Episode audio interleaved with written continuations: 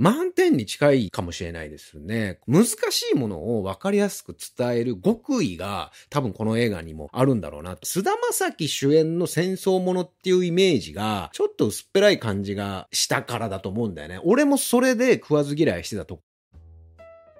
エンタメ好きの大人たちへお送りするながら聞き専用チャンネル、sagidari正明の一人演芸協会です。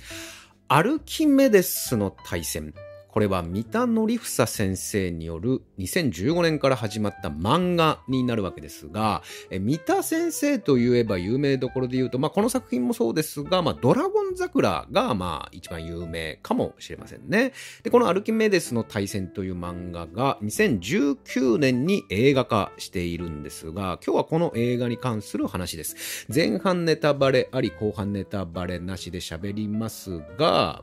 そんなに確信をつくような、いわゆるその本当に大落ちというかネタバレにつながるような話はそんなにしないので、見てない人も最後まで聞いてもらって大丈夫だと思うんですが、全く常備知識も入れずに見たいという人は途中から言いますから、ここからもちょっとネタバレもちょっと入ってきますということを言いますから、そこまでは聞いてもらって、大丈夫だと思います。で、まずキャストをざーっと紹介すると、菅田将暉、江本佑、浜辺美波、笑福亭鶴瓶、小林克也、小日向文世、国村淳、橋爪功、田中泯、舘ひろしと、豪華面々なわけですが、これ最近見たんですけど、めちゃくちゃ面白かったんですね。なので、もうこの段階で一旦止めて、もう見てきてもいいかもしれません。一回ネットフリックスで見れますから、もう満点に近いかもしれないですね、この映画は。邦画の中でちょっと見た印象というか感想を、ネタバレにつながらないレベルで言えるところを言うと、終始映像のトーンがいいんですよね。その色味であるとか明るさであるとか撮り方はもちろんで、 CG のレベルもめちゃくちゃ高いんですよ。で、監督がこれ山崎貴監督、オールウェイズ3丁目の夕日の監督になるんですが、CG のレベルもだからこそというかね、すごいし、でキャスティングもさっき挙げましたけども、全員本当に合っていたし、で菅田将暉もやっぱうまいですね。長台詞もあるんだけど、結構多いんだけど、見事で、こういうなんていうんだろうな、こういう歴史ものっていうか戦時中の話になるんだけども、こういうのって用語がね、でましてまた軍人だったりするので、用語がかなり難しいと思うんだけども、本当その時代のようにスラスラっと話せている。江本佑もすごかったしね。国村淳さんもね、こういう映画戦争ものだと必ず出てくる。確か香取慎吾さんの山本五十六のドラマにも国村淳さん出てたと思うし、やっぱこういう歴史ものというかね、戦時中のなんか軍人が似合うっていうかね、国村淳さんこういう配役多いなってのと、あと山本五十六さん、この映画だとね、さっき香取慎吾さんもね山本五十六演じたことありますけども、舘さんが山本五十六やってるんですけど、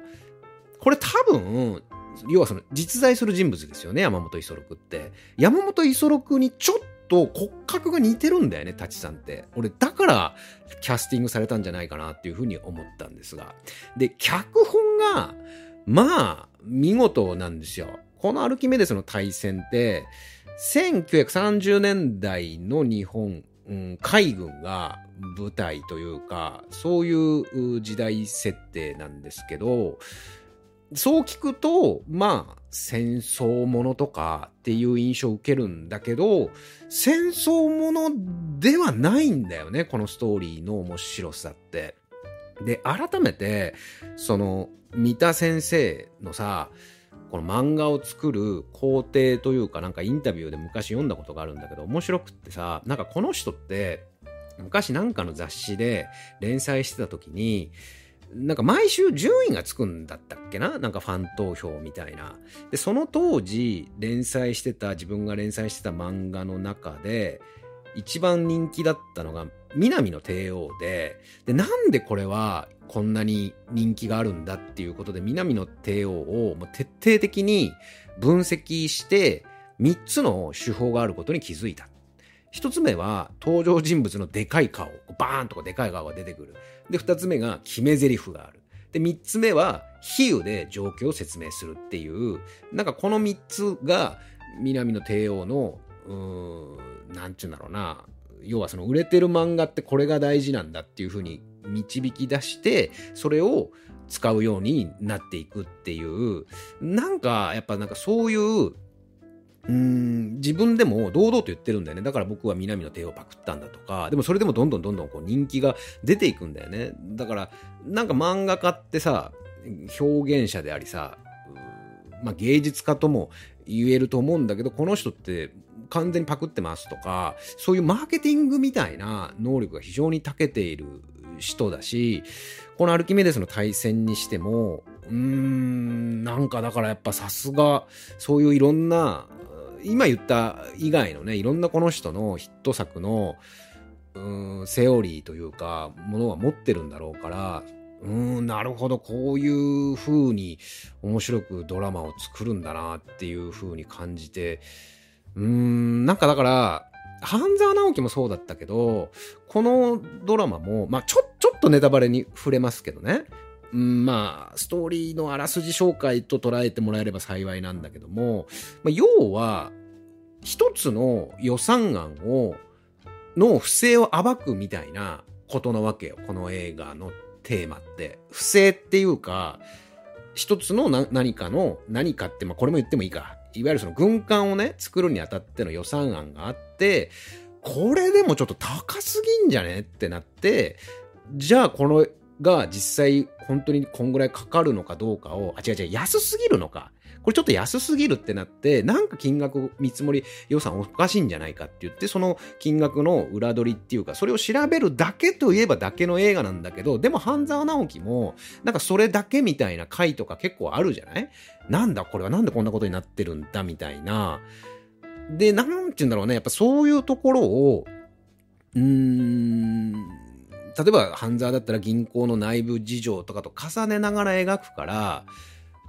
この映画にしてもよりそっちの方が当時の時代背景が分かりやすく伝わってくるっていう部分もあって、難しいものを分かりやすく伝える極意が多分この映画にもあるんだろうなと思うんだよね。まあ半沢直樹もそうとも、まあ半沢直樹は本当にいろんな要素が入ってるすごいドラマだけども、この映画って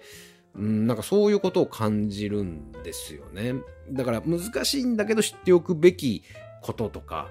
歴史とか戦争とかを伝えるときに、その起きたことを順序立ててただ伝えるっていうだけじゃなくて、全く別の角度から面白く描くことで、その感覚的な部分を伝えるっていう、この時代ってこういう言葉遣いだったんだよねとか、この時代はこういうものを使ってたとか、この時代はこういう関係性があったとかっていうことがまずベースとして入るっていうのがあって、でじゃあ実際はどうだったんだろうとか、まあ、あくまでこれ映画であり、まあフィクションだから、ちょっと難しいな、やっぱ完全にネタバレなしで喋るのは。まあもうちょっと頑張りますわ。だからまあとにかくあとは受け取った側が勝手に調べるわけじゃない、その端々を。じゃあ実際どうだったのかなっていうことを自ら勉強するわけだから、結果その本当の意味で勉強になるし知恵になるっていう、なんかこうちょっと難しいけども大事なことだから勉強しなさい、覚えなさい、ちゃんと教えてあげるからじゃなくて、それを全然違う角度から人々が関心を持つようなワンテーマで描くっていうことで、あ、そんな背景があったんだっていうところから当時のもっと詳しいことを知ろうとするっていう、この方法こそが、まあ、さっきも言ったけどね、難しいことを伝える極意なんじゃないかなっていうふうに思ったんですよね。で、三田さんはこの漫画の作るきっかけになったのは、東京五輪でさ、新国立競技場の建設をさの計画をめぐってさ、なんか1300億円ぐらいだったとか言われてたのが、いきなり倍以上の3000億超えになったっていうのがニュースであったじゃない。それでもしかすると当時の戦艦とかもそういうなんかあったんじゃないかなみたいな、要は軍人たちがねこういう戦艦を作るって言って、でもまあ何でもかんでも作れるわけじゃないから、いやうちらだってこういうの作りたいんだみたいな、いやでもお前らのとこ高すぎる、こっちはもうこんぐらいの金額で安くできるんだからみたいな、じゃあそっちになんのみたいなさ、でもなんかお前らそんな本当に安くでき、なんか手抜き工事するんじゃないのみたいな、いやそんなことなくもうちゃんともう作るよみたいな、いや怪しいちょっともう暴いてやるみたいな、要は簡単に言うとそんなストーリーなんだけど、もうこっからいいですかね、もうネタバレありでね。じゃあここからもう完全にガンガンもうネタバレしていきます。なのでもう見てないという方は一旦ここで止めてまた帰ってきてください。じゃあいきますよ、ここからネタバレね。さっきもちょこっと触れちゃったんだけど、どこまで実話かっていうところだけど、俺ね、この映画のこういう手法って結構よくあるじゃない。実際あった歴史背景とか実在した人物を出すんだけど、でも実在しない人物も入れてフィクションにしてエンターテインメントとして昇華させる。いつも思い出すのは俺ね、修羅の時なんだよね、漫画修羅の時。まあ、もちろん別にその修羅の時以外でもこういう手法ってまあ他にもいっぱいあるんだけど、なんか俺は修羅の時が一番なんか分かりやすいと思って例えとしてよく出すんだけど、要は修羅の時っていう漫画は宮本武蔵のいる時代だとか坂本龍馬がいた時代とかも常に後ろに陸奥っていう、陸奥円明流っていうその陸奥という存在が暗躍していたみたいなことを描く。でも結末は同じになってくんだよね。坂本龍馬の背景にも陸奥はいたけど、ちゃんとっていうか坂本龍馬はその史実にのっとって暗殺されるし、そこは同じなんだけど、歴史で知っていることは同じなんだけど、その後ろに陸奥というのがいてこういうふうに暗躍していたっていうところをエンターテインメントとして描く。このアルキメデスの大戦もそうだと思うんだよね。実際こういうので揉めたっていうのは資料としてアルキメデスの大戦のようなことがあったっていうことは資料として残ってないらしいんだけど、でも分かんないよね。で、実話か実話じゃないかとか実在したかしてないかっていうところで言うと、菅田将暉と、柄本佑もそうか、それから浜辺美波と鶴瓶さん、この辺はもう完全な、架空の人物らしいんでね、フィクションだから、甲斐忠とかはもう実在しないけどでもこれに近いようなことはもしかするとあったかもなとも思わせるぐらいの、なんか妙なリアリティがあるからこそ面白いっていうのもあるんだろうしね。で、一応ネタバレなしのところで言わなかったんだけど、これが結局ね、ヤマトなわけですよね。だからこれもまた面白くてさ、なんかだんだん見てて、あ、これがヤマトなのかなっていう風に思ってくるじゃない。で、最後にヤマトだっていう、だからそういうところも面白かったしね。で、さっきの修羅の時の話じゃないけど、それでも最終的にやっぱりヤマトは作られるんだよね。だってそれはもう作られたわけだから、実際もね。でもそれが作られる理由がもうすごいなと思ってさ、要は田中泯演じる役はちょっと忘れちゃったけどが言ったのはさ、これだけのシンボルを作ってで転覆させることで日本人の目を覚まさせるんだっていうところが、まあよく思いついたな。で、確かにまあ史実と変わっちゃ変なになっちゃうから、甲斐忠がいろいろ暴いて、結果大和は作られませんでしただったら、いやなんだみたいな感じになっちゃう、見てる側からするとね。で、甲斐忠が暴いたんだけど、その田中泯演じるなんとかっていう役のあれがうまくその会議をさ、君が言ってることはなんか詭弁だみたいな感じで、なんか理屈でさ押しのけて、で作ることにする理屈もすごいし、結果でも甲斐忠には正直に言うわけよね。これぐらいのシンボルを私が作ろうと思ったのは、そういうシンボリックなものをあえて潰させることで、もう本当に日本はダメなんだっていうことの目を覚まさせるためだっていう、ここもまたなんかね、そんなわけないけどでも本当にそういうのもあるかもって思わせられる、すごいストーリーを考えつと、脚本というか台本も考えつくもんだなっていう。で、この映画ってなんて言うんだろうな、意外と興行収入成績が20億ぐらいなんですよね。で、制作費が公表されてないっぽいんだけど、オープニングのCG のシーン以外はそんなに、割と屋内のシーンが多いからそんなにお金はかかってないと思うんだけど、要はそこまではヒットしてないんですよね。で、俺その理由はね、菅田将暉主演の戦争ものっていうイメージがちょっと薄っぺらい感じがしたからだと思うんだよね。俺もそれで食わず嫌いしてたところがあるから。でもちょっとこれはまた反省ですね。もう反省してばっかりですけどね、僕はね。こんなに面白いとは思わなかったですね。さっきも言ったような気するけども、これ満点に近いクオリティだなっていうふうに思ったし、いやまだまだあるね、すごい映画でも食い入るように見た2時間ちょっとでしたね。だから宣伝がね多分いまいちだったと思うんだよけど、でもこの映画の魅力を伝えるのって難しいよね。例えばドラゴン桜だったらさ、そのバカとブスこそ東大行けとか、東大なんか簡単だみたいな、こう強くで極端なコピーを持ってこれるけど、まあでも舞台は戦時中っていうか、その、そういうあれがヤマトとかさ、戦艦ヤマトとかそういうのを扱っている背景があるから、なんかそういう極端なさコピーもつけにくいし、で菅田将暉と戦争ものっていうところで、我々のようなおじさん世代と菅田将暉ファンとのマッチングがあんまりこううまくいかない。でもやっぱうまいなと思いましたよ。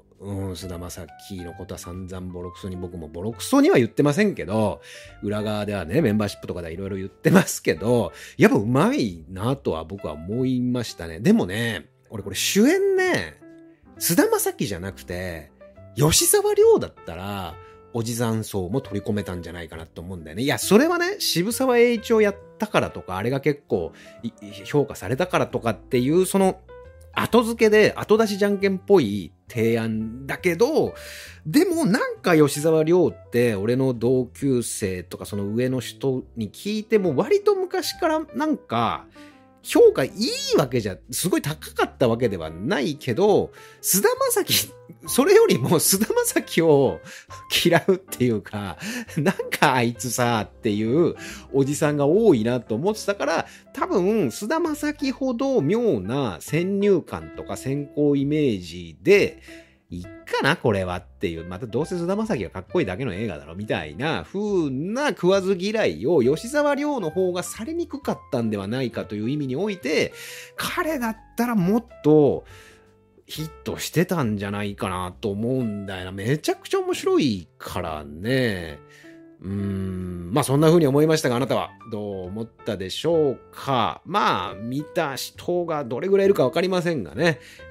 見てなかった人も見た人も思うことなどあればコメント欄の方に投稿いただければと思います。この番組で見た人も嬉しくなるようなコメントに関しては随時番組の中で紹介させていただいております。そしてここまで聞いていただいたあなた、ぜひチャンネル登録と普段表ではできながら裏側でみんなでワーワーやっております。メンバーシップ登録の方もお待ちしております。さぎだるまさぎでした。いや最初からネタバレありで全部喋ればよかったな。